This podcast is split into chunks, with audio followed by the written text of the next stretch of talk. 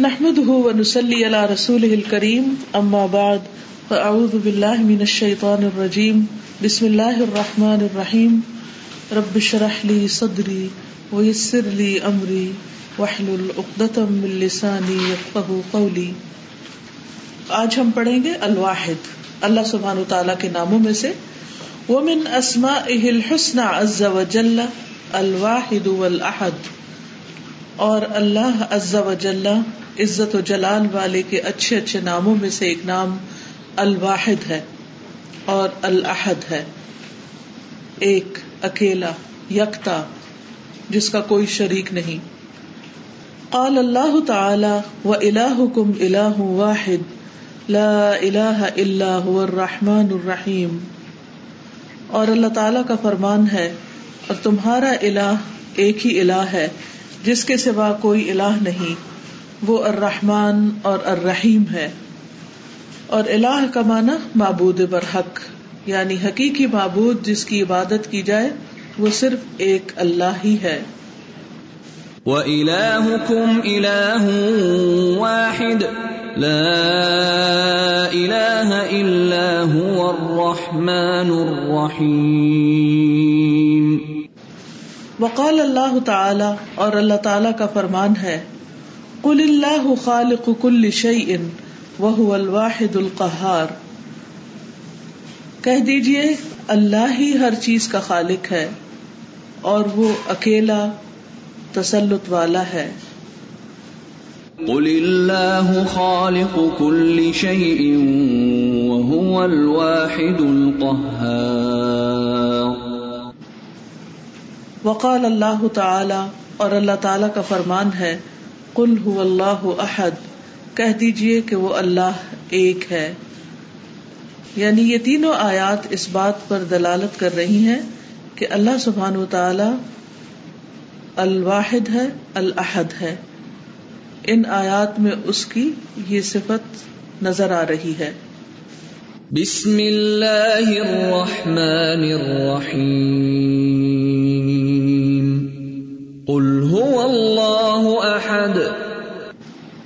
گویا اللہ سبحان تعالیٰ نے اعلان کر دیا ہے کہ وہ ایک ہے اور حقیقت بھی یہی ہے کہ اللہ سبحان تعالیٰ کے سوا کوئی اور الہ ہو نہیں سکتا، کیونکہ خالق بھی وہی ہے، مالک بھی وہی ہے، ہر چیز اس کی پیدا کی ہوئی ہے، اسے کسی نے پیدا نہیں کیا، وہ سب کو کھلاتا ہے، اسے کوئی نہیں کھلاتا۔ تو اس لیے الہ ہونے کے لائق بھی وہی ہے اور صرف وہی، کوئی اس کی الوحیت میں شریک نہیں ہو سکتا۔ اللہ تبارک و تعالی هو الواحد الفرد الذي لم يزل وحده ولم يكن معه آخر الاحد الذي لا شبيه له ولا نظير اللہ تبارک و تعالی وہی اکیلا ہے، هو الواحد، الفرد، اکیلا، الذي لم يزل وحده، جو ہمیشہ سے ایک ہی رہا ہے۔ یعنی ایسا نہیں کہ کبھی ایک سے زیادہ تھا اور پھر اس کے بعد ایک ہو گیا۔ نہیں، وہ ہمیشہ سے اکیلا ہی ہے۔ ولم یقن آخر، اور اس کے ساتھ کوئی دوسرا کبھی بھی نہ تھا۔ الحد وہ اکیلا اللہ لا شبی لہو جس کی کوئی شبی نہیں، جس کے مشابے کوئی نہیں، جس سے ملتا جلتا بھی کوئی نہیں۔ بلا نذیر اور نہ کوئی مثال۔ یعنی اللہ سبحان تعالی جیسا ہونا تو دور کی بات، اس کے مشابہت بھی کوئی نہیں رکھتا۔ اس کے قریب تر بھی کوئی نہیں۔ وہ اپنی تمام صفات میں، اپنی ذات میں، اپنی قوت میں، اپنے علم میں، تمام صفات میں سب سے منفرد ہے۔ وہ سبحان الہ الواحد الحد اللہ اللہ اللہ وحدہ لا شریک له فی ذاته ولا فی اسمائه ولا فی صفاته ولا فی افعاله ليس كمثله شيء وهو السميع البصير وهو سبحانه اور وہ اللہ سبحانہ تعالی الالہ الواحد الاحد۔ وہ معبود حقیقی ہے کہ جو ایک ہے، اکیلا ہے۔ الذي لا الہ الا ہوا۔ وہ جس کے سوا کوئی الہ نہیں۔ وحدہ وہ ایک ہی ہے۔ لا شریک لہو جس کا کوئی شریک نہیں۔ کیسے؟ فی ذات ہی اس کی ذات میں۔ یعنی کوئی بھی اللہ پاک کی ذات میں اس کا شریک نہیں۔ اور ولا فی اسما ہی اور اس کے ناموں میں بھی کوئی شریک نہیں۔ اس جیسے نام بھی کسی کے نہیں۔ اس کے نام بھی سب سے اچھے ہیں۔ السما الحسن فدو بحا ولا فی صفات ہی اور نہ اس کی صفات میں۔ ولا فی افعال ہی اور نہ اس کے کاموں میں۔ یعنی ان تمام چیزوں میں وہ منفرد ہے یکتا ہے۔ لئی سکا مثلی ہی شعی ان اس جیسی کوئی چیز ہی نہیں۔ وہ سمیع البصیر۔ اور وہ سننے والا دیکھنے والا ہے۔ ليس كمثله شيء وهو السميع البصير والله عز وجل هو الواحد الأحد الذي توحد بجميع الكمالات وأحسن الأسماء وأعلى الصفات الذي له وحده صفات الكمال والجلال والجمال والكبرياء. الله لا إله إلا هو، له الأسماء الحسنى. والله عز وجل، اور اللہ جو عزت و جلال والا ہے، هو الواحد الأحد، وہی ایک اکیلا ہے. الذي وہ جو توحد، اکیلا ہوا، بجمیل کمالاتی سارے کمالات کے ساتھ یعنی جتنے بھی اس کے کمال ہیں، اس کے جو پرفیکشن ہے، ہر چیز میں، اس کی کریشن میں، اس کی حکمت میں، اس کی تدبیر میں، اس کی سمع میں بسر میں، تو ان میں کوئی بھی اس کا شریک نہیں، اس جیسا کوئی بھی نہیں۔ وہ احسن السمائی اور اچھے اچھے ناموں میں بھی کوئی اس کا شریک نہیں۔ بات وہی ایک دوسرے طریقے سے کہی گئی ہے تاکہ مزید ذہن میں راسک ہو جائے۔ ایک ہی بات کو اگر مختلف طریقوں سے کہا جائے تو وہ دل میں اچھی طرح بیٹھ جاتی ہے۔ وہ آل صفات اب یہ بالکل وہی باتیں جو اوپر کے پیراگراف میں ہو چکی ہیں لیکن طریقہ مختلف ہے کرنے کا۔ اور اعلی صفات میں بھی کوئی اس کا شریک نہیں۔ اللہ لہو وحدہ صفات الکمال والجلال۔ وہی رب، وہی ہستی کہ اکیلے اسی کے لیے ہیں صفات الکمال اور جلال۔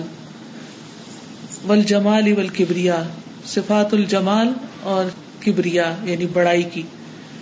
اللہ لا الہ الا ہوا لہ الاسماء الحسن اللہ نہیں کوئی الہ مگر وہی، اسی کے ہیں اچھے اچھے نام۔ یعنی اگر ہم اس کی صفات کا جائزہ لیں تو کچھ صفات میں کمال اور جلال نظر آتا ہے اور کچھ میں جمال اور کبریائی نظر آتی ہے۔ یعنی اس کے مختلف نام، اس کی مختلف صفات کا اظہار کرتے ہیں۔ اس سے اس کی مختلف صفات سامنے آتی ہیں۔ کہیں اللہ سبحانہ تعالیٰ کا مہربان ہونا الرحمن اور الرحیم ہونا اور کہیں القہار اور الجبار ہونا۔ تو یہ سب دراصل اسی کی صفات ہے اور ان میں کوئی اور شریک بھی نہیں۔ اللہ لا الہ الا هو له الاسماء الحسنى۔ واللہ جل جلالہ هو الواحد الاحد۔ الذي يجب ان تصرف العبادة له وحده لا شریک له، فهي خالص حقه سبحانه، وهو المعبود بحق، وغيره يعبد بباطل، والعبادة خالص حقه، فلا يجوز صرفها لغيره كما قال سبحانه، قل إن صلاتي ونسكي ومحياي ومماتي لله رب العالمين. لا شريك له وبذلك أمرت وأنا أفضل المسلمين اور اللہ جل جلال الواحد الحد وہی ایک اکیلا ہے۔ اللہ وہ جو یجب واجب ہے، لازم ہے۔ انتصرف العبادت لہو واہد کہ اسی کی طرف عبادت پھیری جائے گی۔ اسی کی طرف اسی کی عبادت کی جائے۔ سارا کا مطلب پھیرنا۔ یعنی کسی اور کی طرف نہیں رجحان ہو بلکہ اللہ سبحان تعالیٰ ہی کی طرف انسان اپنی ساری عبادتوں کا رخ موڑ دے۔ لا شریک الح جس کا کوئی شریک نہیں۔ فہیا بس وہ وہ کیا؟ عبادت۔ خالص حق ہو سبحان ہو خالص اسی کا حق ہے اللہ سبحان تعالیٰ کا۔ وہ المعبود بحق، اور وہی معبود حقیقی ہے، حق کے ساتھ۔ وغیر اور اس کے علاوہ جتنے باطل معبود ہیں یو ابد جن کی عبادت کی جاتی ہے باطل باطل پر ہے۔ یعنی اللہ کا الہ ہونا برحق ہے اور اس کے سوا کسی اور کے الہ ہونے کا دعوی کرنا وہ بھی باطل ہے، ناپسندیدہ ہے، ناجائز ہے۔ فل عبادت خالص حق ہو تو عبادت خالص اسی کا حق ہے۔ کسی اور کی عبادت نہیں ہونی چاہیے، کسی اور کی بندگی اور پرستش نہیں ہونی چاہیے۔ کسی اور کے لیے سجدہ اور قربانی اور کوئی بھی نیک کام نہیں ہونا چاہیے۔ فلا یجوز صرف حال غیر تو نہیں اس کا پھیرا جانا کسی اور کے لیے جائز۔ کما قال سبحان جیسے اللہ تعالیٰ کا فرمان ہے کل ان سلاتی و نسخی و محیا و مماتی لاہ رب العالمین کہہ دیجیے بے شک میری نماز اور میری قربانی اور میری زندگی اور میری موت اللہ کے لیے جو رب ہے سارے جہانوں کا۔ یعنی میری عبادات اور میرے پاس جو مال ہے یا جو میری ملکیت میں چیزیں ہیں، ان کا خرچ کرنا، ان کا قربان کرنا، ان کا دینا، وہ بھی صرف اور صرف اسی ہستی کے لیے، اسی ذات کے لیے، اسی رب کے لیے ہے۔ اور نہ صرف یہ کہ یہ دو چیزیں، جسمانی عبادت اور مالی عبادت، بلکہ موت اور زندگی بھی ساری کی ساری اللہ رب العالمین کے لیے۔ یعنی ہم جب تک زندہ رہیں، اللہ کے بندے بن کر رہیں، اور جب ہم فوت ہوں تو بھی اسی کا نام لیتے ہوئے مرے۔ اسی کے نام پر ہماری موت آئے، کسی اور کے نام پر نہیں۔ اب بعض اوقات لوگ جب اللہ کے راستے میں جنگ بھی کرتے ہیں تو کبھی ملک کے لیے، کبھی سیلف پروجیکشن کے لیے، بہادری دکھانے کے لیے یا کسی بھی اور مقصد کے لیے تو وہ قبول نہیں۔ جیسے نبی صلی اللہ علیہ وسلم سے کسی نے پوچھا کہ انسان لڑتا ہے کبھی حمیت کے لیے، کبھی اسبیت کے لیے، کبھی اپنی بہادری ظاہر کرنے کے لیے، تو کیا یہ فی سبھی اللہ شمار ہوگا؟ تو آپ نے فرمایا کہ نہیں۔ جو صرف اور صرف اللہ کے راستے میں لڑے گا، اس کا جہاد فی سبھی اللہ شمار ہوگا۔ باقی اگر کوئی اپنی قوم کے لیے کرتا ہے یا اپنی سیلف پروجیکشن کے لیے کسی بھی اور مقصد کے لیے کرتا ہے، تو اس کی وہ کوشش قبول نہیں ہوگی۔ اس چیز کو سامنے رکھتے ہوئے ہمیں جو اخلاص کا مانا ہے وہ بھی سمجھ میں آتا ہے۔ یعنی ایک اللہ کے لیے خالص ہونا دراصل اخلاص ہے۔ اور یہ مانا کس طرح سمجھ میں آتا ہے کہ ہم جو کچھ بھی دین کا کام کرتے ہیں، اس میں ہمارے پیش نظر دین کی سر بلندی ہونی چاہیے۔ اللہ کے نام کی بلندی ہونی چاہیے۔ اپنے نام یا اپنی ذات یا اپنے ادارے کا نام یا کوئی بھی اور چیز سامنے نہیں ہونی چاہیے۔ اور اس راہ میں انسان کوئی بھی کوشش کرے تو اس کے ذہن میں یہی ہونا چاہیے کہ مجھے لوگوں کو اللہ سے جوڑنا ہے۔ ومن احسن قولا ممن دعا الى الله وعمل صالحا وقال انني من المسلمين۔ اور اس سے اچھی کس کی بات ہو سکتی ہے؟ جو لوگوں کو اللہ کی طرف بلائے۔ اللہ کی طرف بلانے کا مطلب کیا ہے؟ کہ لوگوں کے دل میں اللہ کی محبت ڈال دے۔ اللہ کی یاد میں جینے والا بنا دے۔ اور وہ اپنا ہر کام صرف اللہ کی خوشی کے لیے کرنے والے بن جائے یعنی ہمارے لیے کوئی اور محرک نہیں ہونا چاہیے۔ ہمارے لیے جو موٹیویشن ہے کسی بھی نیک کام کو کرنے کی، وہ کسی انسان کی خوشی نہیں ہونا چاہیے کہ اچھا میں یہ کام کر لوں تو میرے اما ابا بہت خوش ہو جائیں گے، میں یہ کام کر لوں تو میری ٹیچر بہت خوش ہو جائیں گی، یا میں یہ کام کر لوں تو فلاں شخص بہت خوش ہو جائے گا، یا میری کمیونٹی بہت خوش ہو جائے گی، یا میرا ملک جو ہے وہ ترقی کر جائے گا۔ نہیں، کوئی اور غرض نہیں۔ صرف اور صرف اللہ سبحان تعالیٰ کے دین کی بلندی، اس کے نام کی بلندی۔ ہمارا شوق یہ ہونا چاہیے کہ زیادہ سے زیادہ لوگ رب کے آگے جھکنے والے بن جائیں، اس کے محبوب بندے بن جائیں، اس کے اطاعت گزار بندے بن جائیں۔ دعا اللہ یہ ہے دین کی اصل دعوت کے لوگوں کو ایک اللہ کی طرف بلایا جائے اور پھر انسان خود بھی نیک کام کرے اور کہے کہ میں اللہ کا فرما بردار ہوں۔ یعنی ہر کام میں اللہ ہی کی فرما برداری پر انسان لگا رہے۔ قل ان صلاتي ونسكي ومحياي ومماتي لله رب العالمين. لا شريك له وبذلك امرت وانا اول المسلمين.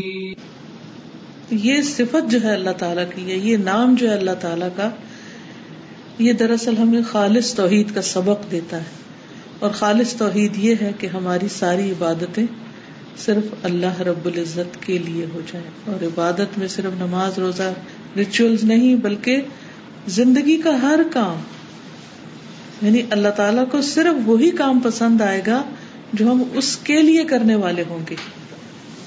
یعنی چھوٹی سے چھوٹی نیکی اور بڑے سے بڑا کام۔ ہر چیز کے پیچھے اللہ کی محبت اور اللہ رب العزت کی خوشی۔ اور پھر اگر یہ معیار بن جائے انسان کا، یہ کرائٹیریا بن جائے، تو انسان پھر ہمیشہ یہ دیکھے گا کہ کون سا کام ایسا ہے کہ جس سے میرا رب خوش ہوتا ہے۔ وہ یہ نہیں دیکھے گا کون سا کام مجھے کنوینئنٹ ہے۔ وہ یہ نہیں دیکھے گا کہ کس کام میں میرا دل بہت خوش ہوتا ہے۔ وہ یہ نہیں دیکھے گا کہ کس کام سے مجھے بہت شہرت ملے گی یا کس کام سے مجھے کوئی دنیا کا فائدہ مل جائے گا۔ وہ ان چیزوں کو نہیں دیکھے گا۔ تو اس کی ڈسیزن میکنگ کتنی آسان ہو جائے گی؟ زندگی کے سارے فیصلے آسان ہو جاتے ہیں جب انسان کے سامنے اللہ رب العزت کی محبت اور اس کی عبادت اور صرف اسی کے لیے کام کرنے کا جذبہ پیدا ہوتا انسان تھک کے بھی نہیں تھکتا کیونکہ اس نے کسی انسان کے لیے نہیں کیا ہوتا کچھ۔ اپنے رب کے لیے کیا ہوتا ہے۔ اور جب رب کے لیے کرتا ہے، تو کوئی اس کا شکریہ ادا کرے یا نہ کرے۔ کوئی اس کی تعریف کرے کہ نہ کرے۔ نہ اسے تعریف کی بھوک ہوتی ہے، اور نہ کسی انسان کی مدد کی بھوک ہوتی ہے کہ کوئی میری مدد کرے گا تو میں آگے بڑھوں گا۔ یہی وہ چیز ہے۔ اسی صفت کو سمجھنے کے بعد انسان کے اندر سیلف موٹیویشن آتی ہے، جو کہ نیکی میں آگے بڑھنے کے لیے اور مرتے دم تک اس راستے پر استقامت اختیار کرنے کے لیے بے حد ضروری ہے۔ کیونکہ جب تک انسان سیلف موٹیویٹیڈ نہیں ہوتا، اندر سے اس کے ایک نیکی کا جذبہ نہیں ابھرتا اور صرف دوسروں کو دکا دے دے کے لگانا پڑتا ہے کہ تم یہ کرو، تم وہ کرو، تو اس وقت تک انسان حقیقی معنوں میں اللہ والا نہیں بن سکتا۔ حقیقی معنوں میں وہ عبادت گزار کہلا ہی نہیں سکتا۔ تو اس لیے بہت ضروری ہے کہ انسان توحید کا مطلب سمجھے۔ توحید کو ہم صرف لا الہ الا اللہ پڑھ کے زبان ہلا کے سوچتے ہیں کہ ہم نے کہہ دیا اور ہاں،, ہاں ہم واقعی اس کو سمجھتے ہیں۔ نہیں، جب تک وہ ہماری عملی زندگی میں نہیں آتی، ہمارے عمل کا حصہ نہیں بنتی، تو وہ توحید توحید نہیں۔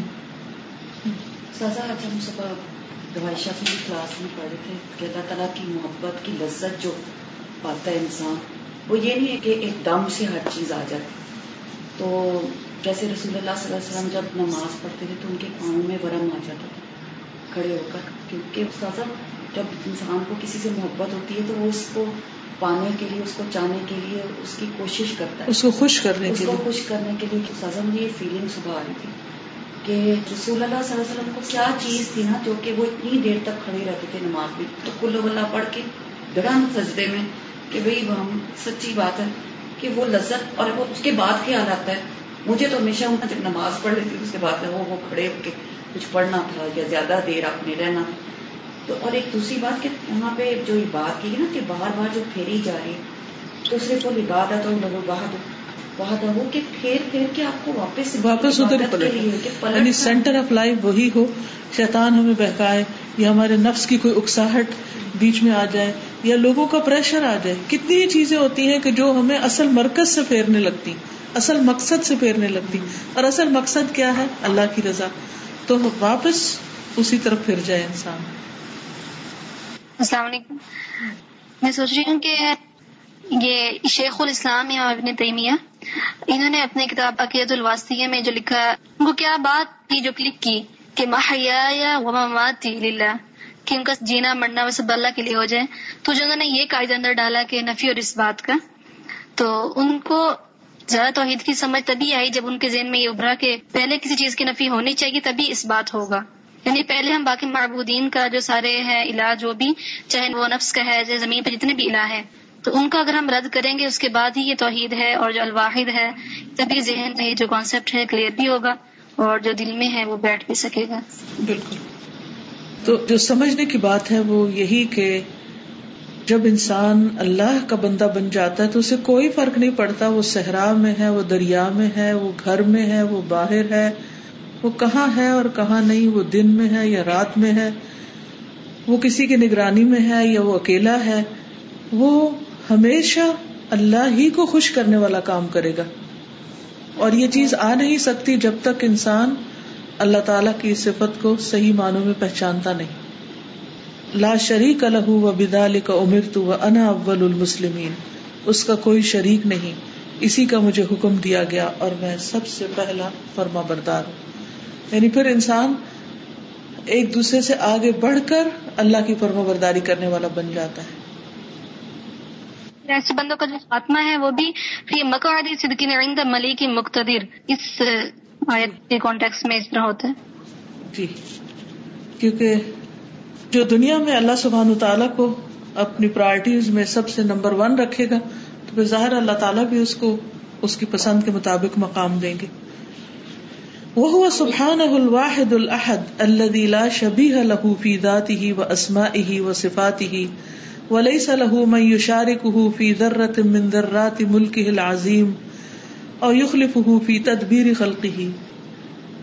وہ سبحان اور وہ اللہ سبحان تعالی الواحد الحد وہی ایک اکیلا ہے اللہ لا شبی لہو وہ جس کی کوئی شبی نہیں، کوئی نظیر نہیں، کوئی مثال نہیں فی ذات ہی نہ اس کی ذات میں وہ اسما ہی اور نہ اس کے ناموں میں وہ صفات ہی اور نہ اس کی صفات میں۔ ولی صلاح میں شارک ہوں اور نہیں اس کے لیے کہ جو اس کا شریک ہو۔ فی ذرت ایک ذرے میں بھی۔ من ذرات ملک ہل عظیم اس کی عظیم بادشاہت کے یا اس کی عظیم جو ملکیت ہے، جتنی بھی پوری کائنات اس کے جتنے بھی ذرات اس میں سے ایک ذرے کے۔ بھی یعنی جب اس کی پوری کائنات میں جتنے بھی ذرات ہیں، جتنے بھی اجسام ہیں، ان میں سے ایک ذرے کا بھی کوئی اور مالک نہیں، تو پھر وہ الوحیت میں شریک کیسے ہو سکتا ہے؟ ہو سکتا ہے آپ کے ذہن میں خیال آئے کہ ہاں کچھ لوگوں کے پاس بہت پراپرٹیز ہوتی ہیں اور وہ ان کے مالک ہوتے ہیں۔ اور فرعون تو کہتا تھا کہ یہ مصر کا جو ملک ہے یا مصر کی جو حکومت ہے اور مصر کی جو زمین ہے، وہ سب میری ہے اور میں ان کا مالک ہوں۔ لیکن فرق کیا ہے؟ بندے کی ملکیت اور اللہ کی ملکیت میں۔ فرق یہ ہے کہ بندہ صرف اس وقت تک مالک ہوتا ہے جب تک وہ زندہ رہتا ہے، جب تک وہ ہوش میں ہوتا ہے۔ جب وہ مر جاتا ہے تو اس کی مٹھی خالی ہو جاتی وہ ساری چیزیں جو اس کی تھی اب اس میں سے کوئی چیز بھی اس کی رہتی ہی نہیں۔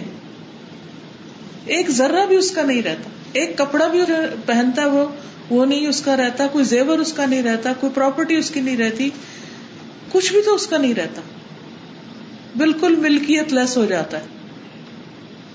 اللہ سبحانہ تعالی وہ ذات ہے، وہ ہستی ہے کہ جس کی کائنات کے ذرات میں سے ایک ذرے کا بھی کوئی مالک نہیں، کیونکہ کل من علیہ فان ویبقى وجه ربك ذو الجلال والاکرام۔ او یخلف فی تدبیر خلقی ہی یا اس کا جانشین ہو اس کی مخلوق کی تدبیر میں۔ وہ بھی کوئی نہیں کہ اللہ سبحان و تعالیٰ کے فیصلے کو کوئی چیلنج کرے یا اس کے بعد اپنا فیصلہ کوئی لے آئے یا اس کے فیصلے کو پلٹ دے یا جو وہ تدبیر کر رہا ہے اس میں اس کا کوئی مشیر بن جائے۔ کچھ بھی تو نہیں۔ دنیا میں آپ دیکھیے کہ جتنے بھی اسٹریٹجک پلاننگ ہوتی ہیں یا کہیں حکومتوں کے باہمی مشورے مشاورتیں ہوتی ہیں نیشنل اسمبلیز ہوتی ہیں یا مشاورتی کمیٹیز ہوتی ہیں، کسی بھی قسم کی جو کسی بادشاہ یا کسی بھی بڑی اتارٹی کو سپورٹ دینے کے لیے، تو اس میں ان کو کنسلٹنسی کی ضرورت ہوتی ہے کوئی بھی پروجیکٹ شروع کرنے کے لیے، کوئی بھی کام کرنے کے لیے، اس کام سے متعلق ماہرین کو جمع کیا جاتا ہے۔ پھر وہ سر جوڑ کے بیٹھتے ہیں، منصوبے بناتے ہیں اور منصوبے پیش کرتے ہیں، پھر اس میں سے کوئی قبول ہو جاتا ہے کوئی رد ہو جاتا ہے۔ اللہ سبحانہ تعالیٰ کا کوئی مشیر نہیں ہے۔ اس کا کوئی خلیفہ نہیں ہے اس معنی میں کہ اس کے کاموں میں کوئی اس کو مدد دے۔ وقد رغب النبی صلی اللہ علیہ وسلم فی تجدید التوحید والایمان لما فی ذلك من دفع المسلم للخير والعمل الصالح وذلك بالاكثار من ذکر اللہ عز وجل فی كل الاوقات قال النبي صلى الله عليه وسلم، من قال لا الہ الا اللہ وحدہ لا شریک له له الملك وله الحمد وهو على كل شيء قدير في يوم مئة مرة كانت له عدل عشر رقاب وكتبت له مئة حسنة ومحيت عنه مئة سيئة وكانت له حجزا من الشيطان يومه ذلك حتى يمسي ولم يأت أحد أفضل مما جاء به إلا أحد عمل أكثر من ذلك ومن قال سبحان الله وبحمده في يوم مئة مرة حطت خطاياه ولو كانت مثل زبد البحر متفق عليه وقد رغب النبی صلی اللہ علیہ وسلم، اور نبی صلی اللہ علیہ وسلم نے رغبت دلائی ہے. فی تجدید توحید والایمان، توحید اور ایمان کی تجدید میں. کہ ان کو انسان نیا کرتا رہے، تازہ کرتا رہے، ان کی تجدید کرتا رہے، ان کو رینیو کرتا رہے ریفریش کرتا رہے۔ اس کی ترغیب دلائی ہے، کیونکہ ایمان بھی پرانا ہو جاتا ہے سینے میں انسان کے پرانا ہو جاتا ہے۔ جس طرح انسان کا لباس پرانا ہو جاتا ہے، باقی چیزیں پرانی ہو جاتی ہیں، تو اسی طرح ایمان بھی پرانا ہو جاتا ہے، تو ہر روز صبح اٹھ کر ہمیں پھر تجدید کی ضرورت ہوتی ہے۔ نبی صلی اللہ علیہ وسلم نے اس تجدید کا طریقہ بتا دیا۔ دیکھیے جیسے ہم صبح اٹھتے ہیں نا تو اپنا منہ ہاتھ دھوتے ہیں یا غسل کرتے ہیں، صاف ستھرے کپڑے پہنتے ہیں۔ تو اسی طرح ہمارے دل کو بھی صفائی کی ضرورت ہوتی ہے یا اس کو بھی ایک تازگی کی ضرورت ہوتی ہے۔ اس کو بھی ایک وضو کی ضرورت ہوتی ہے، یا ایک غسل کی ضرورت ہوتی ہے۔ تجدید کی ضرورت ہوتی ہے، فریش اپ ہونے کی ضرورت ہوتی ہے۔ تو یہ جو ذکر ہے، یہ انسان کے اندر کو دھو ڈالتا ہے اور اس کو ایک نیا انسان بنا دیتا ہے، ایک قوی انسان بنا دیتا ہے۔ ورنہ انسان یہ نہ کہ اچھا وہ میں نے کل پرسوں کیا جو تھا، یہ پڑھا جو تھا، اور ایک دفعہ میں نے زندگی میں لا الہ الا اللہ پڑھا ہوا ہے، تو کافی نہیں ہے، میں ہوں نا مسلمان۔ نہیں، ہر روز تجدید چاہیے۔ تو اس کے لیے طریقہ کیا کیا؟ لما فی ذالکا کیونکہ اس میں ہے من دفع المسلم للخیر۔ مسلمان کے لیے خیر کے کاموں کی طرف جانے کی ایک پش۔ والعمل الصالح اور نیک عمل کی۔ یعنی اس طریقے پر انسان کو نیک کام کرنے اور خیر کے کام کرنے کی موٹیویشن ملتی ہے۔ وذالک بالاکثار من ذکر اللہ عز وجل فی کل الاوقات اور یہ حاصل ہوتا ہے کثرت سے اللہ کا ذکر کرنے سے عز و کے فی کل الاوقات تمام اوقات میں۔ اور یہ کیفیت انسان کو نصیب ہوتی ہے ہر وقت اللہ کا ذکر کرنے یا اس کی کثرت اختیار کرنے۔ یعنی جتنا جتنا انسان اللہ کا ذکر زیادہ کرتا ہے، اتنا اتنا اس کے ایمان کی تجدید ہوتی جاتی ہے۔ اس کے اندر ایک اللہ کی محبت بڑھتی ہے، نیکی کا کام کرنے کا جذبہ بڑھتا ہے، کیونکہ اس کا دل زندہ ہونے لگتا ہے۔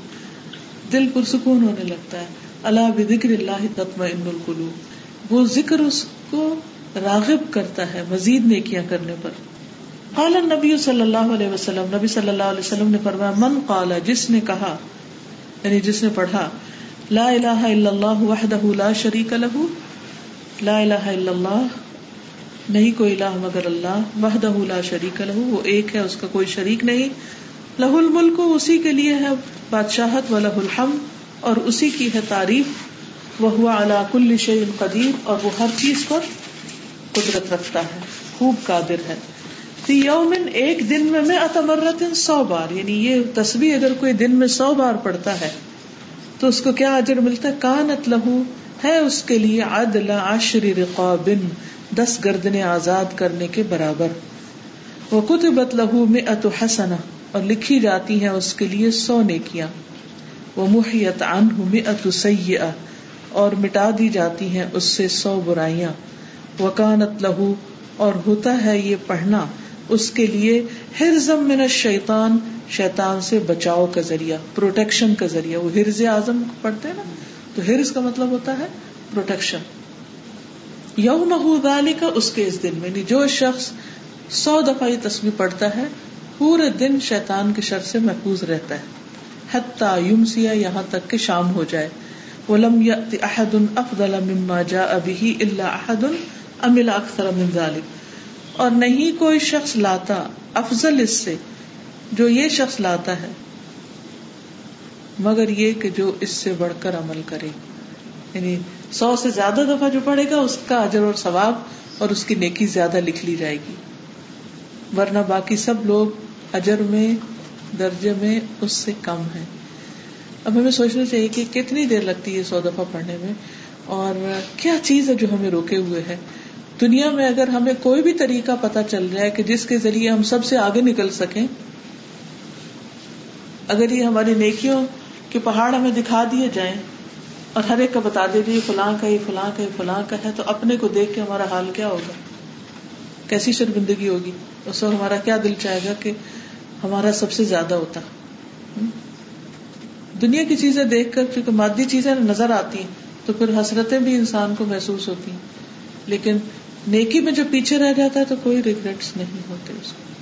اور کتنی فضول فالتو باتیں ہم کرتے ہیں، ان میں سے کچھ باتیں کٹ ڈاؤن کر لیں اور ان کو ریپلیس کر لیں ان تصویرات کے ساتھ ایمان کی تجدید بھی ہوگی۔ اور باقی جتنی کمی کو تاہی ہم سے ہو جاتی ہے عمل میں، وہ بھی پوری ہو جائے گی ان شاء اللہ ومن قال سبحان اللہ و بحمدہ فی یوم مئت مرت اور جو کوئی سو دفعہ کہے سبحان اللہ و بحمدہ ایک دن میں حقت خطایا ہو گرا دی جاتی ہیں اس کی خطائیں۔ ولو كانت مثل زبد البحر، خواب و خطائیں سمندر کی جھاگ برابری کیوں نہ جھاگ جو ہوتی ہے نا، اس کا طریقہ ہی ہوتا ہے کہ وہ اوپر اٹھتے اٹھتے اٹھتے بہت بڑی نظر آتی۔ یعنی کہ اگر پائلز بھی لگ جائے نا گناہوں کے، تو اس کو بھی یہ تسبیحات مٹا دیتی۔ لیکن ہم میں سے کتنے لوگ ہیں کہ جو روز اس ذکر کی پابندی کرتے ہوں۔ پابندی کے لیے ایک مفید چیز یہ ہے کہ انسان کسی نہ کسی وقت کے ساتھ کام کو باندھ لے۔ مثلاً، کون سا کام دنیا کا ایسا ہے جو آپ روز کرتے ہیں؟ فار ایگزامپل آپ کوکنگ روز کرتے ہیں۔ یا آپ صفائی روز کرتے ہیں، یا آپ سبزی بنا رہے ہیں، کچھ بھی۔ تو اس میں یہ سو دفعہ پڑھنے کے دس منٹ لگیں گے، سات منٹ لگیں گے۔ تو ان سات منٹس میں اپنے لیے پابندی کر لیں کہ میں نے کوئی اور بات نہیں کرنی، صرف یہی تصویر پڑھنی۔ تو سبحان اللہ محمد سبحان اللہ محمد سو دفعہ ہو جائے گی۔ بازو کہتی ہے نا، ہاتھ میں کچھ پکڑا ہوتا تو تصویر گن نہیں سکتی لیکن اگر ایک دفعہ گن کے ٹائم دیکھ لیں، گھڑی آگے رکھ کے کہ سو دفعہ جب میں نے پڑھا تو کتنا ٹائم مجھے لگا۔ اتنا ٹائم فکس کر لیں کہ میں نے اتنے ٹائم کے لیے یہ تصویر پڑھنی۔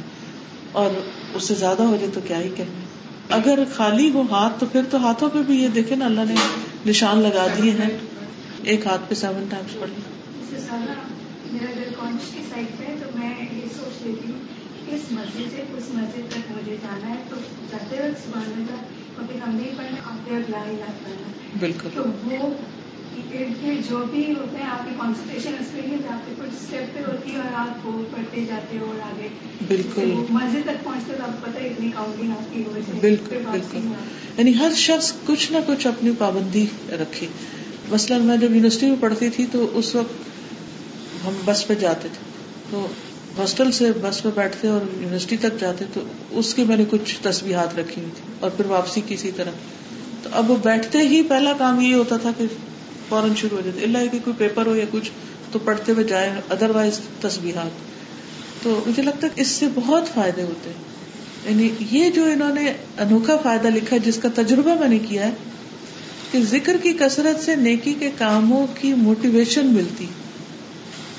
یعنی جب آپ سست ہو رہے ہوتے ہیں نا کہ آپ کا دل نہیں چاہتا کچھ کرنے کو پتا ہوتا ہے یہ یہ کرنا ہے یہ کرنا ہے لیکن اچھا کرتے ہیں کرتے ہیں، اور پھر وقت گزر جاتا پھر نہیں ہوتا۔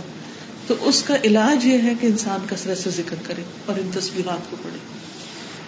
اب خواتین جو جم میں جاتی ہیں یا واک کرتی ہیں، وہ تو بہت ہی بیسٹ ٹائم ہوتا ہے یہ سب کچھ کرنے کا۔ یعنی ہر شخص اپنی مصروفیات کے مطابق دیکھ سکتا ہے کہ اس کو سب سے زیادہ سوٹیبل ٹائم کون سا ہے، بس مقرر کر لے۔ یعنی کئی کام ہوتے ہیں نا جو کبھی کبھی ہم کرتے ہیں، اور کئی کام ایسے ہوتے ہیں جو روز کرتے ہیں، جن کے بغیر گزارا ہی نہیں۔ تو ان میں سے کوئی کام منتخب کر لیں جس کے ساتھ اپنی تصویر کو۔ الگ وقت نکالے تو بہت ہی اچھا ہے۔ میں نہیں کہتی کہ کاموں کے دوران ہی پڑے الگ وقت نکالے لیکن اگر آپ کی زندگی بہت ہی مصروف ہے، الگ وقت نہیں ہے آپ کے پاس تو ڈرائیونگ کرتے ہوئے، بچوں کو تیار کرتے ہوئے، اگر انہیں اسکول بھیج رہے ہیں تو ساتھ ان کو بھی لگا لیں۔ ہمارا دبئی سے شارجہ جاتے ہوئے ملا سے بہت زیادہ ہمیں ٹریفک ملتا ہے۔ ایک ڈیڑھ گھنٹہ ہم وین میں ہوتے ہیں میں اور میری اسٹوڈینٹس تو میں کرتی تھی پہلے مجھے لگا کہ شوق ہے میں ان کو بتاؤں وہ سارا راستہ آج کتنی ٹریفک ہے آج کتنی ہاں، اس کی تصویر ہوتی رہتی۔ پھر اس کے بعد ایک دن میں نے ان سے شیئر کر دیا۔ میں کہا آپ یہ دیکھو کہ اس وقت میں درود ابراہیمی پڑھنا عام روٹین میں بہت مشکل ہے۔ لا الہ الا اللہ وحدہ لا شریکہ ہنڈریڈ ٹائمز پڑھنا سبحان اللہ و بحمدی ہو جاتی ہے۔ لیکن یہ پڑھنا ہمارے لیے مشکل ہوتا ہے۔ ویری نیکسٹ ڈے ماشاء اللہ ہر الحمد للہ بس صرف یہ کہ سب کو یاد دہانی کرانی پڑتی ہے سکھانا پڑتا ہے توجہ دلانی پڑتی ہے۔ میں تو بچوں کے ساتھ بھی جب چھوٹے چھوٹے بچے بھی ساتھ گاڑی میں بیٹھے تو ایک دفعہ یاد دہانی کرا دیتی چلو تصویر کرو۔ درخت لگاؤ۔ دو سال پہلے میرے نیچے کی سرجری ہوئی تھی اپنڈکس کی۔ دس سال کا تھا۔ تو وہ لیٹا لیٹا فٹ بال میں میں نہیں جا سکتا ہوں۔ ابھی this is not the right time تو وہ ہی start getting very hopeless تو میں اس کو پھر بیٹھ کے بتا رہی پتا یہ چیز تم پڑھو گے نا دیکھو یہ پارٹی میں گیٹ ڈرپ لگی ہوئی ہے تو مجھے صرف لیٹے لیٹے یہ اگر کر لو تو this is what you game تو وہ سوچتا رہا سوچتا رہا، پھر تھوڑی دیر کے بعد اس نے اوکے شو می تو پھر میں اس کو بولا، یہ یہ پڑھ۔ پھر اس نے کہا اچھا ٹھیک ہے ہاؤ مینی ٹائمس پھر وہ لیٹے لیٹے اب اٹھ نہیں سکیں کچھ کر نہ سکیں تو وہ کاؤنٹنگ بیٹھ کے کرتا رہا۔ ہاؤ مینی میں نے کہا ایٹی ٹو تو وہ کر کر کے پوری ہنڈریڈ ہو گئی ڈن تو پھر اب تھوڑی دیر کے بعد کہتے anything else I should read تو مزہ بھی آتا ہے۔ تو وہ ایک اس کے لیے وہ بھی ہو گیا کہ اچھا ٹھیک ہے اب روز میں نے اتنے اذکار کرنے ہیں کیونکہ میں اب اور کچھ کر نہیں سکتا۔ تو وہ الحمدللہ وہ تو اس کے ہو گئے پھر مجھے یاد ہے کہ نیکسٹ ٹائم میری امی ایک دفعہ بیمار ہوئی تھی تو ان کو جاتے کہ آپ پتہ ہے لیٹے لیٹے یہ کر لیا۔ تو الحمد للہ وہ ایک دفعہ وہ بچوں کو اگر ہم کر دیں تو پھر ان کے بالکل۔ لیے وہ بھی فائدہ مند ہے۔ بالکل صحیح۔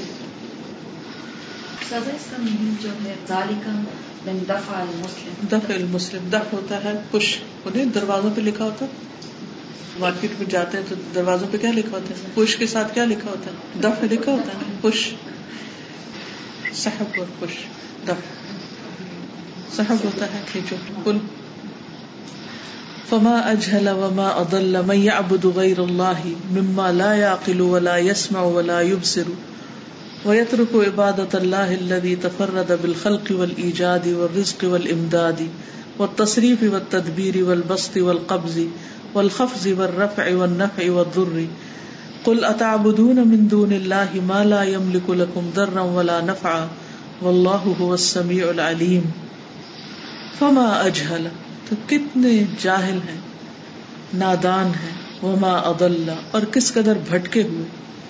میں یابدو جو عبادت کرتے ہیں یا عبادت کرتا ہے۔ غیر اللہ اللہ کے سوا کسی اور کی۔ مما، اس کی جو لا یعقلو نہ سمجھتا ہے، ولا یسمع، اور نہ سنتا ہے، ولا یبصر، اور نہ دیکھتا ہے، یا دیکھ سکتا ہے۔ وہ یترک عبادت اللہ ہی اور چھوڑ دیتا ہے اللہ کی عبادت کو۔ اللہ تفردا وہ جو اکیلا ہے بالخلقی تخلیق میں ول ایجادی اور نئے سرے سے پیدا کرنے میں وہ رزق دینے میں ول امدادی اور مدد کرنے میں وہ تصریفی اور تصرف کرنے میں یعنی کام کرنے میں وہ تدبیری اور تدبیر کرنے میں ول اور پھیلانے میں ول قبضی اور سکیڑنے میں والخفضی اور نیچے کرنے میں وہ رفع اور بلند کرنے میں وہ نفع اور نفع دینے میں وہ دری اور نقصان پہنچانے میں۔ کل کہہ دیجیے اتابدون من دون اللہ کیا تم عبادت کرتے ہو اللہ کے سوا؟ مالا یملک لکم درن جو نہیں مالک تمہارے لیے کسی نقصان کے، ولا نفان اور نہ نفع کے۔ واللہ هو السمیع العلیم اور اللہ ہی سننے والا ہے، جاننے والا ہے۔ قل اتعبدون من دون الله ما لا يملك لكم ضرا ولا نفعا والله هو السميع العليم یعنی اگر انسان صرف اتنی بات سوچ لے کہ اللہ کے سوا اور جس چیز کی طرف وہ مائل ہوتا ہے، خصوصاً بت وغیرہ یا جامد چیزیں جن کی عبادت کرتا ہے۔ ان کی تو نہ کوئی عقل ہے، نہ سمجھ ہے اور نہ وہ کچھ کرنے کے قابل ہے۔ نہ نفع دے سکتے، نہ نقصان دے سکتے۔ تو ان کے آگے جھکنا اور ان سے ڈرنا اور ان سے نفع نقصان کی توقع رکھنا کس قدر احمقانہ بات ہے۔ لیکن اتنی سی بات انسان کی سمجھ میں نہیں آتی جو بڑی بڑی باتیں کر رہا ہے۔ آج ہی میں پڑھ رہی تھی کہ لیٹسٹ مشن ہے، پلوٹو کی طرف، وہ اس کے قریب پہنچ گیا اور نو سال اس کو لگے ہیں وہاں تک پہنچنے میں۔ اور کتنے بلین مائل جو ہیں وہ اس نے طے کیے ہیں۔ اور پوری اس کی ہسٹری بتائی ہوئی تھی۔ میں یہ سوچ رہی تھی کہ اللہ نے انسان کو اتنی عقل دی ہے کہ زمین پہ بیٹھ کے وہ سیارے بھیج رہا ہے دوسرے پلانٹس کی طرف۔ پلوٹو کافی دور ہے۔ اور وہاں کی سرفیس کیسی ہے اور چار چاند ہے وہاں کے۔ ہم تو زمین پہ ہی چار چاند لگاتے رہتے اور وہاں کے چاندوں کو دیکھ رہے ہیں اور وہاں کی سرفیس کو جو دور سے کلرفل نظر آتی ہے تو فوٹو اس کے بلیک اینڈ وائٹ ہیں، وغیرہ وغیرہ۔ تبصرے بہت سے۔ تو میں یہ سوچ رہی تھی کہ جس انسان کو اللہ نے اتنی عقل دی، وہ اللہ کا حق کیوں نہیں پہچان پاتا؟ آخر وہ کیا مشکل ہے؟ کہ اس کو یہ سب کچھ نظر نہیں آتا کہ یہاں تک تو انسان کو پہنچنے میں اتنی دیر لگی ہے۔ وہ خود بھی نہیں پہنچا، وہ تو صرف مشینیں پہنچی ہیں۔ تو بنایا کس نے؟ کون ہے جس نے اس کو اتنے ضبط میں رکھا ہوا ہے کہ وہ کسی اور سیارے سے ٹکرا کے اس کو توڑ پھوڑ نہیں دیتا؟ تو اس طاقت کو کیوں نہیں محسوس کرتے؟ کیا واقعی یہ اتنا مشکل فلسفہ ہے کہ سمجھ میں نہ آئے؟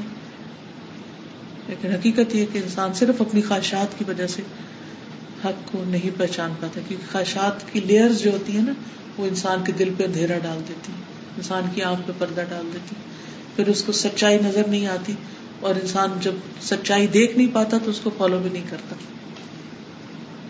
حقا ان من عرض عليه الحق فرده اوقب بفساد قلبه وعقله ورأيه وحياته كما قال سبحانه واما ثمود فهديناهم فاستحبوا العمى على الهدى فاخذتهم صاعقه العذاب الهون بما كانوا يكسبون حقا، سچ بات یہ ہے، حق یہی ہے۔ ان بے شک من اردا علیہ جس پر بھی پیش کیا گیا، الحق کو حق فردہ پھر اس نے اس کو پھیر دیا، لوٹا دیا، نہیں قبول کیا۔ اوقبا بے فساد قلب ہی و عقلی وہ سزا دیا گیا دل اور عقل کے بگاڑ کے ساتھ۔ یعنی جو حق کو قبول نہیں کرتا، اس کی عقل ٹیڑھی ہو جاتی ہے اور اس کا دل ٹیڑھا ہو جاتا ہے۔ اور یہ اس کے لیے سزا ہوتی ہے۔ اللہ اس سے بچائے۔ فلم اللہ قلوبهم۔ جب وہ ٹیڑھے ہوئے تو اللہ نے ان کے دل ٹیڑھے کر دیے۔ تو اس بات سے بہت ڈرنا چاہیے انسان کو کہ حق سامنے نظر آ جائے، صحیح بات پتہ چل جائے، تو پھر انسان اس کو ایکسپٹ کر لے۔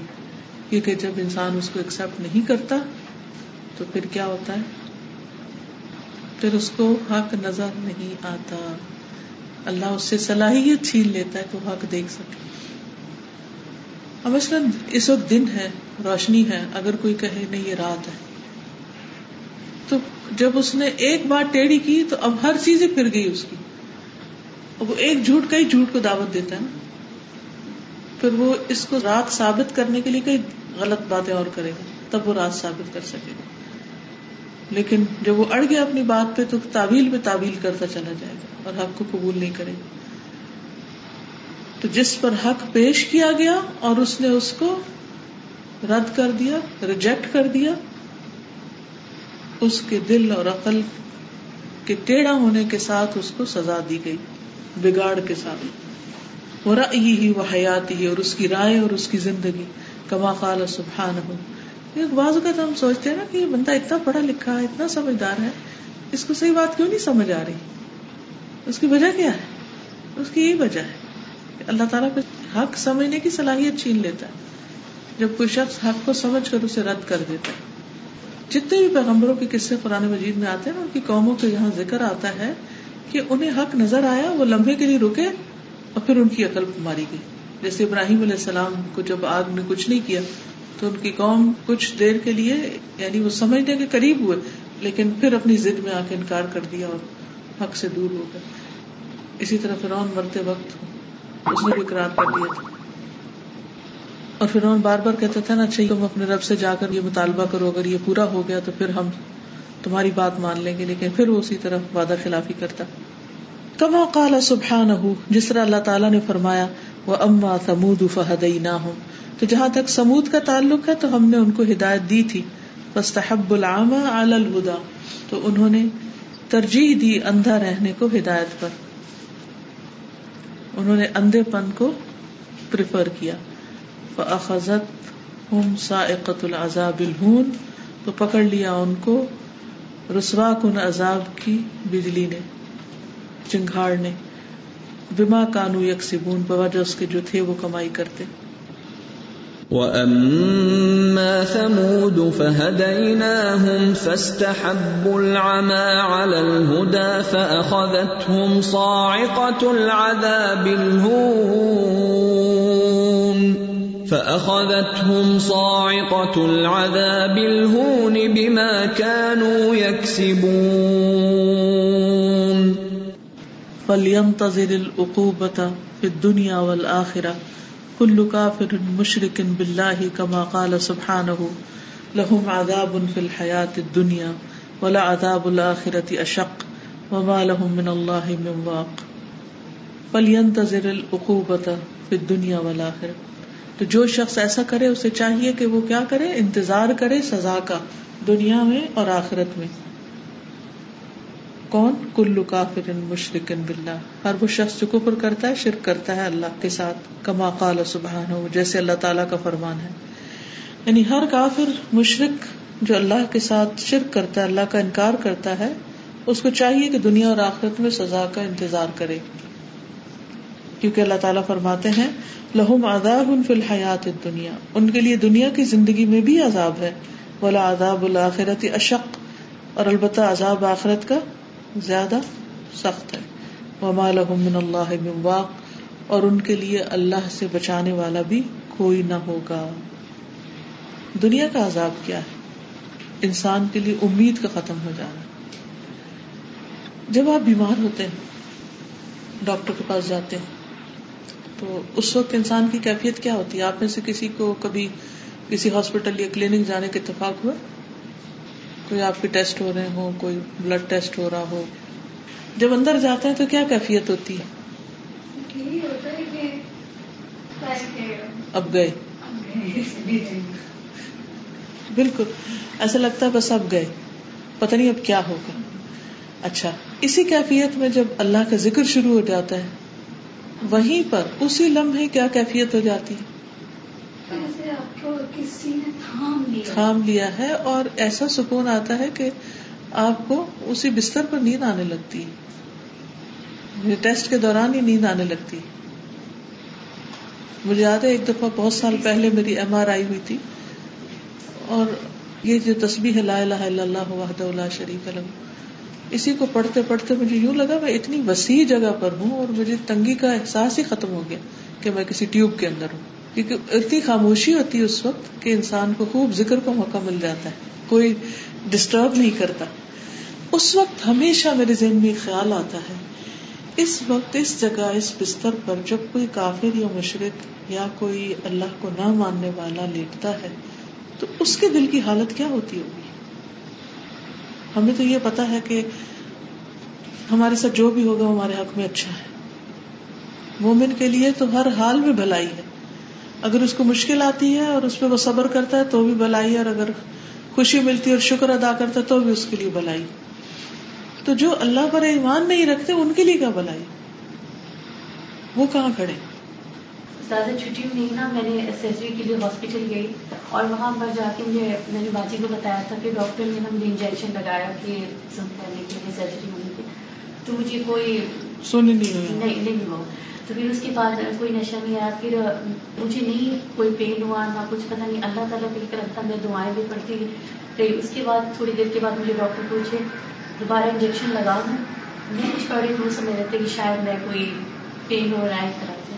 تو پھر مجھے ڈاکٹر جب میں فارغ ہو کے باہر آئی، تو تھوڑی دیر کے بعد مجھے کہہ رہی ہیں، ابھی آپ بیٹھیں، کچھ دیر بعد ہو سکتا ہے اچانک ہی آپ کو چیک کر رہے ہیں اور آپ کی میں نے کہا الحمد للہ میں ریلیکس ہوں۔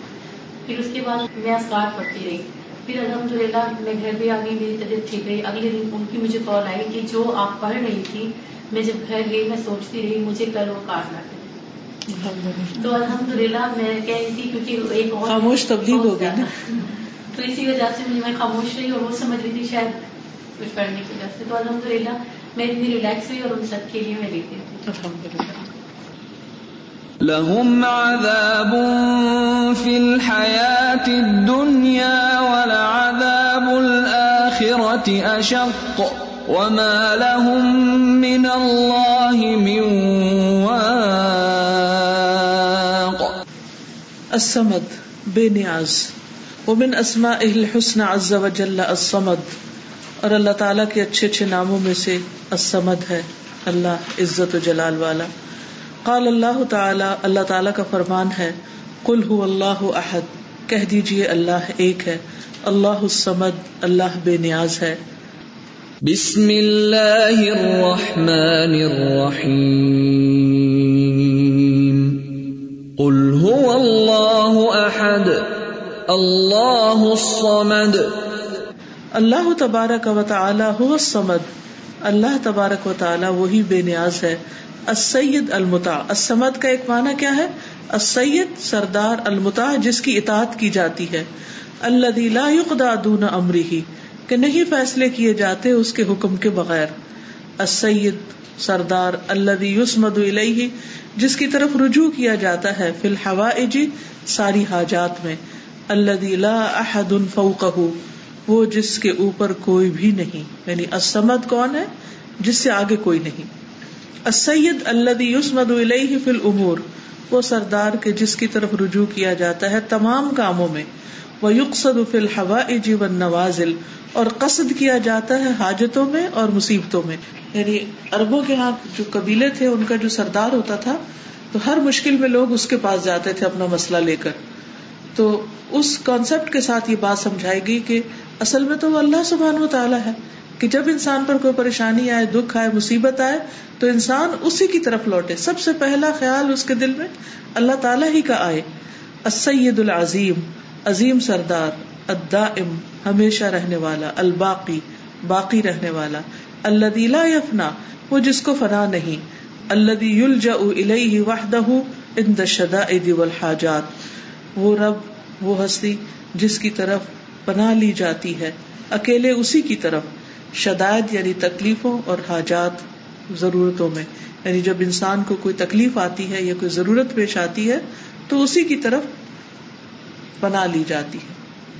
وہ سبحانہ السمد الذي تقدس وتنزه عن صفات الخلق الذي لم يلد ولم يولد ولم يكن له كفوا احد اللہ سبحانہ وتعالی وہ ذات ہے، السمد الذي تقدس، وہ جو پاک ہے۔ وہ تنزہ اور جو منزہ ہے ان صفات الخلق، مخلوق کی صفات سے۔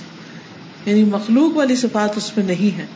اللہ وہ جس نے لم یلد، نہ جنم دیا، ولم یولد اور نہ جنم دیا گیا۔ ولم یق اللہ کفون احد، اور نہیں کوئی ایک بھی اس کے برابر ہمسر۔ لم يلد ولم يولد ولم يكن له كفوا احد۔ وہ سبحانہ الصمد العظیم اور وہ اللہ سبحانہ تعالی وہ بے نیاز عظمت والا ہے۔ القادر على كل شيء جو ہر چیز پر قادر ہے۔ ولی سفل وجود سمد ان سوا ہو اور اس کائنات میں اس کے سوا کوئی بھی اسمد نہیں۔ فہو الواحد الحد الفرد السمد وہی ایک اکیلا ہے، اکیلا جو بے نیاز ہے۔ وہ سبحان السمد اللہ قد کم الفی سعدد ہی وہ اللہ سبحان تعالی ایسا بے نیاز ہے جو کامل ہے اپنی سرداری میں۔ العظیم، بہت عظمت والا۔ اللہ قد کم الفی عظمت ہی وہ جو اپنی عظمت میں کامل ہے۔ الحلیم، بردبار۔ اللہ قد کم الفی حلم ہی جو اپنے حلم میں کامل ہے۔ الغنی الدی قد کم الفی غنا ہو ایسا غنا والا، بے نیاز، جو اپنی بے نیازی میں کامل ہے۔ الجبار اللہ قدکم الفی جو ہی وہ تسلط والا جو اپنے تسلط میں کامل ہے۔ العالم اللہ قد کم الفی علم ہی وہ عالم جو اپنے علم میں کامل ہے۔ الحکیم اللہ قد کم الفی حکمت ہی ایسا حکیم جو اپنی حکمت میں کامل ہے۔ السمد ایسا بے نیاز اللہ قد کم الفی انواع شرف وسعدی وہ جو کامل ہے، شرف اور بزرگی اور سرداری کی ساری اقسام میں یعنی شرف ہوتا ہے کسی کی بلندی۔ اس کی بلندی اور اس کی جو بزرگی ہے، اس میں ہر لحاظ سے کامل ہے۔ لہو سبحان السما الحسن اللہ سبحان تعالیٰ ہی کے لیے ہیں اچھے اچھے نام۔ و صفات العلا اور بلند صفات۔ کما قال سبحان جیسے اللہ تعالیٰ کا فرمان ہے۔ اللہ لا الہ الا ہو لہ الاسماء الحسن اللہ نہیں کوئی الہ مگر وہی۔ اسی کے ہیں اچھے اچھے نام۔ اللہ لا الہ الا هو له الاسماء الحسنى والله عز وجل هو الصمد الباقي الدائم الذي لا يفنى ولا يزول الاول بلا ابتداء الدائم بلا انتهاء كما قال سبحانه عن نفسه، هو الاول والاخر والظاهر والباطن، وهو بكل شيء عليم. اور اللہ عز و جل وہی بے نیاز ہے، باقی، دائمی اللہ وہ جو لا یفنا ولا یزول جس کو نہ فنا ہے نہ زوال۔ الاول ایسا اول بلا ابتدا ابتدا کے بغیر۔ الدائم بلا انتہا، دائمی ہمیشہ رہنے والا، جس کی کوئی انتہا ہی نہیں۔ He has no beginning no end کما قال سبحانہ و تعالی هو الاول والآخر والظاہر والباطن. جیسا کہ اللہ تعالیٰ نے خود فرمایا کہ وہی اول ہے، وہی آخر ہے، وہی ظاہر اور وہی باطن. وہ بکل شیء علیم اور وہ ہر چیز کو خوب جاننے والا ہے۔ هو الأول والآخر والظاهر والباطن وهو بكل شيء عليم. والاحد هو الصمد اسمان من اسماء اللہ عز وجل. الاحد اور الصمد اللہ کے دو نام ہیں، عز وجل کے بہت سے ناموں میں سے. ید اللہ دونوں دلالت کرتے ہیں. اللہ احدیت ذات المقدسۃ الموصوفۃ بصفات الکمال. احدیتی وحدانیت پر ذات المقدستی مقدس ذات کی یعنی اللہ تعالی کی۔ الموصوفہ جو موصوف ہے صفات کمال کے ساتھ یعنی جس کی ساری صفات کامل ہے فلاحد یشعر بوجوده الخاص الذي لا يشاركه فيه غيره ایسا احد جو اپنے خاص وجود کے ساتھ یشعر شعور دیتا ہے۔ جس میں کوئی اور شریک نہیں۔ والسمد، اور السمد یشعر یعنی شعور دیتا ہے بجمیع صفات الکمالی ساری صفات کمال کا۔ لانه الذي كمل في سؤدده کیونکہ وہ اپنی سرداری میں کامل ہے۔ اللہ سبحانہ هو المستحق ان يكون هو الصمد دون سواه۔ اللہ سبحانہ تعالی ہی مستحق ہے کہ وہی الصمد ہو اپنے علاوہ ہر ایک کے۔ یعنی ہر ایک کے علاوہ وہ خود ہی الصمد ہو۔ لأن كل ما سوى الله محتاج إليه من كل وجه۔ کیونکہ اس کے سوا جو بھی کوئی ہے وہ اسی کا محتاج ہے، ہر حال میں، ہر لحاظ سے۔ من كل وجه، ہر طرح سے۔ یعنی صرف اللہ ایسا ہے جو کسی کا محتاج نہیں، اس کے علاوہ جتنی بھی مخلوق ہے، وہ ساری کی ساری مختلف طریقے سے اسی کی محتاج ہے۔ ولیس احد یسمد الیہ کل شیء اور کوئی اور ایک ایسا نہیں کہ جس کی طرف سب رجوع کرتے ہوں۔ سبحان اللہ، یہ بھی اگر آپ غور کریں، دنیا میں اگر کسی بادشاہ یا کسی بڑے کی طرف کچھ لوگ رجوع کرتے تو کچھ اور اس کی طرف نہیں رجوع کرتے۔ مثلا کسی ڈاکٹر کو دیکھیے، اور جو معاشرے میں ایسے افراد ہوتے ہیں، جو کسی عہدے اتارٹی پر ہوتے ہیں یا کسی علم کے مقام پر ہوتے ہیں تو لوگ اپنی ضروریات میں، اپنے مسائل میں اپنی مشکلات میں ان کے پاس جاتے ہیں۔ لیکن کیا سارے لوگ جاتے ہیں؟ سارے تو نہیں جاتے۔ یعنی کہ کوئی انسان، کوئی اور مخلوق ایسی ہے نہیں کہ جس کی طرف مشکل میں سب ہی رجوع کرتے لیکن اللہ سبحانہ تعالیٰ وہ ہستی ہے کہ سب کے سب اسی کی طرف قرآن مجید میں آتا ہے یس الح من فی کل یوم هو فی شان اسی سے سوال کر رہے ہیں جو آسمانوں میں اور جو زمین میں۔ سب اس سے مانگتے ہیں تاکہ کافر اور منافق اور جو مشرق ہے وہ جو اللہ کا انکار کرتے ہیں جب سخت مصیبت آتی ہے تو سب کو چھوڑ کر اسی کو پکارنے لگتے ہیں۔ تو یہ مانا ہے اسمد کا کہ جس کی طرف سب رجوع کریں۔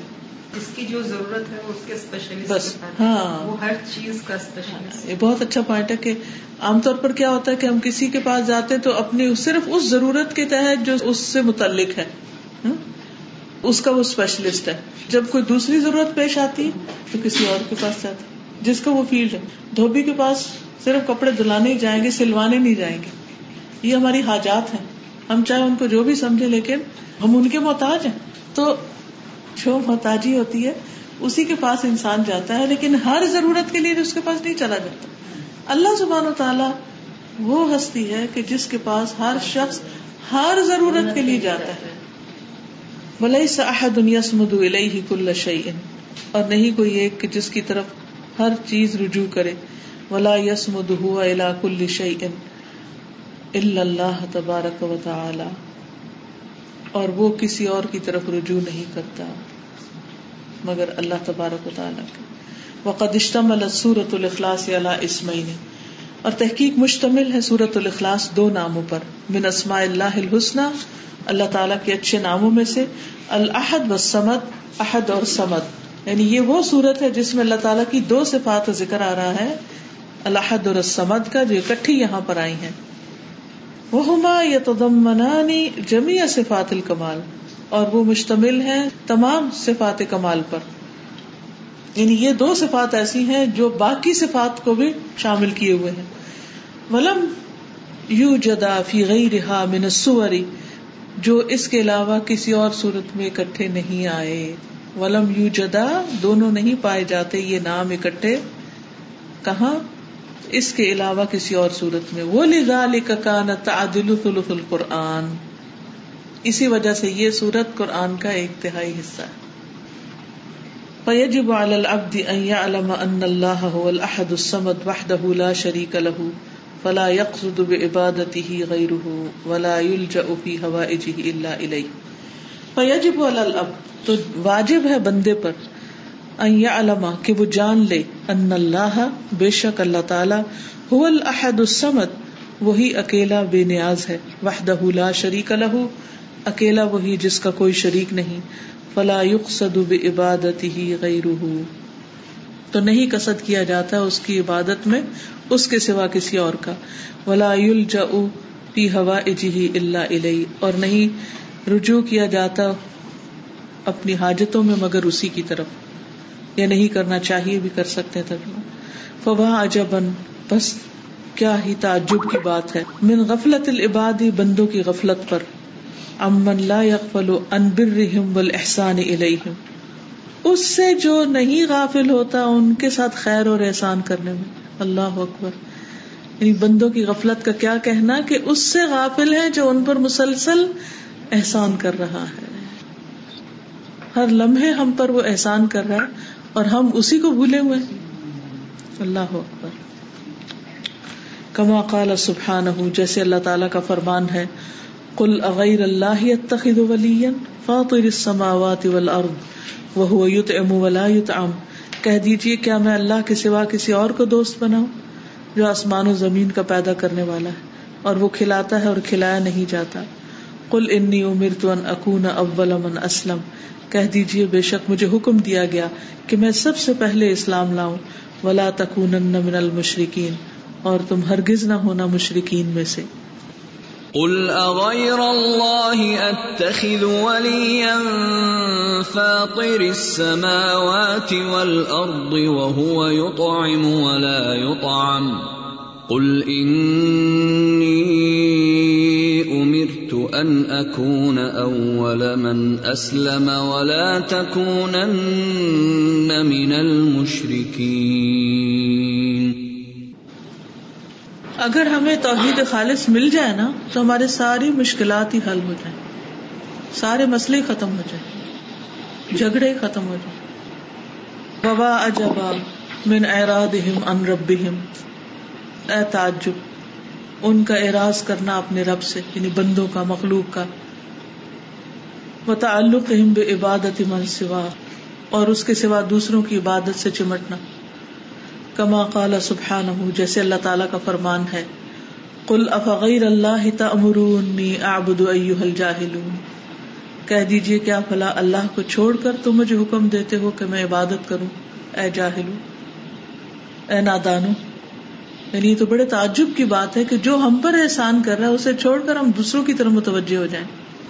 قل افغیر اللہ تأمرونی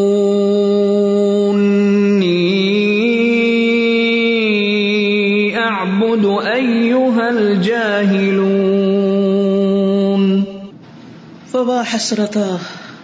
ہے حسرت، ماذا تفعل الشیاطین ببنی آدم؟ کیا کر رہے ہیں شیطان بنی آدم کے ساتھ؟ کیسے کھیل کھیل رہے ہیں؟ حت حتی اجتالتہم ان دینہم یہاں تک کہ انہیں ان کے دین سے پھیر دیا۔ وزینت لہم سوء اعمالہم اور ان کے برے کاموں کو ان کے لیے مزین کر دیا۔ وما امروا الا ليعبدوا الله مخلصین له الدین حنفاء ويقيموا الصلاة ويؤتوا الزكاة، وذلك دین القیمہ حالانکہ وہ نہیں حکم دیے گئے تھے مگر اس بات کا کہ وہ اللہ کی عبادت کریں، دین کو اسی کے لیے خالص کرتے ہوئے۔ یکسو ہو کر ہر طرف سے رخ موڑ کے صرف اللہ کی طرف رخ کرتے ہوئے۔ وہ یقین السلاط اور نماز قائم کرے وہ یوت الزکات اور زکوٰۃ ادا کرے وہ دین القیمہ اور یہی ہے درست دین۔ یعنی اللہ نے بندوں کے لیے جو درست دین رکھا اسے چھوڑ کر وہ اوروں کی طرف رخ کیے ہوئے ہیں، اوروں کی طرف منہ موڑے ہوئے ہیں۔ اور یہ شیطانوں نے کس طرح انسانوں کے ساتھ کھیلا اور انسان ان کے دھوکے میں آ گئے اور ان کی عقلیں ماری گئی مت ماری گئی کہ اتنی سمپل، سادہ، آسان سی بات ان کی سمجھ میں نہیں آتی۔ کہ جو ہمیں سب کچھ دے رہا ہے، اس کو چھوڑ کر ہم کسی اور کی طرف آخر کیوں رجوع کریں؟ یہی سوچ کے کرتے نا کہ اللہ ہماری نہیں سنے گا، کسی اور کو بیچ میں واسطہ وسیلہ بنائے وما امروا الا ليعبدوا الله مخلصين له الدين حنفاء ويقيموا الصلاه ويؤتوا الزكاه وذلك دين القيمه سوزا بھی میں ایسے لوگوں کے ساتھ تھی جب میں گئی تھی امریکہ، تو وہ لوگ اللہ تعالیٰ کو نہیں مانتے وہ لوگ ان کے ساتھ گاڑی میں تھے۔ تو میں نے ایسے ہی کہا کہ یا کا نابو تو ہوا یا کا نسطانی پڑے رستہ نہیں آپ یقین کریں، یہ تو زمین اس وقت کے نیچے سے نکل کے کہنے لگے کہ اس سے زیادہ ہم جی پی ایس پہ اعتبار کرتے ہیں۔ استاذہ، اسی طرح ہی ہے نا یہ جو کسی چیز پہ اعتبار کرتے ہیں مطلب سائنس پہ ہم ٹیکنالوجی کو اس طرح پریز کرتے ہیں اور ان کے پیچھے چلتے ہیں۔ تو وہ اس چیز سے ہی غافل ہیں کہ ہر دور کا شرک فرق رہا ہے بالکل ہر دور کے بت الگ ہیں اللہ سب کو ہدایت۔ جی۔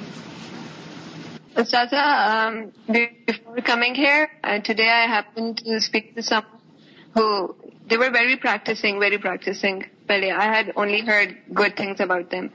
تو آج میری ان سے بات ہوئی تو ٹرنڈ آؤٹ کہ دے ہیو لیفٹ دیئر دین تو مطلب they have absolutely become an atheist and I was so upset today I was so upset and I just making that دعا کہ ایم قلب القلوب ثبت قلبی علی دینک and then I thought of ابراہیم علیہ السلام کہ no when he wanted faith تو ہی میڈ دعا ٹو اللہ کہ no give me a sign and because he was true in it تو اللہ did give him the sign تو آئی میڈ دیٹ دعا ٹوڈے کہ اللہ I believe I'm just so upset I want to sign.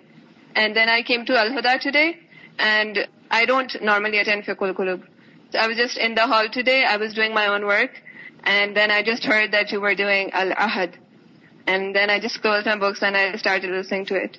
And then I heard you were doing As-Samad. And it was literally, I was like, it was my sign. I was, I was just so happy. Alhamdulillah. الحمدللہ اللہ ہم سب کے دلوں کو استقامت عطا کرے okay سبحانک اللہم و بحمدک اشہد ان لا الہ الا انت استغفرک و اتوب الیک السلام علیکم و رحمۃ اللہ وبرکاتہ السلام.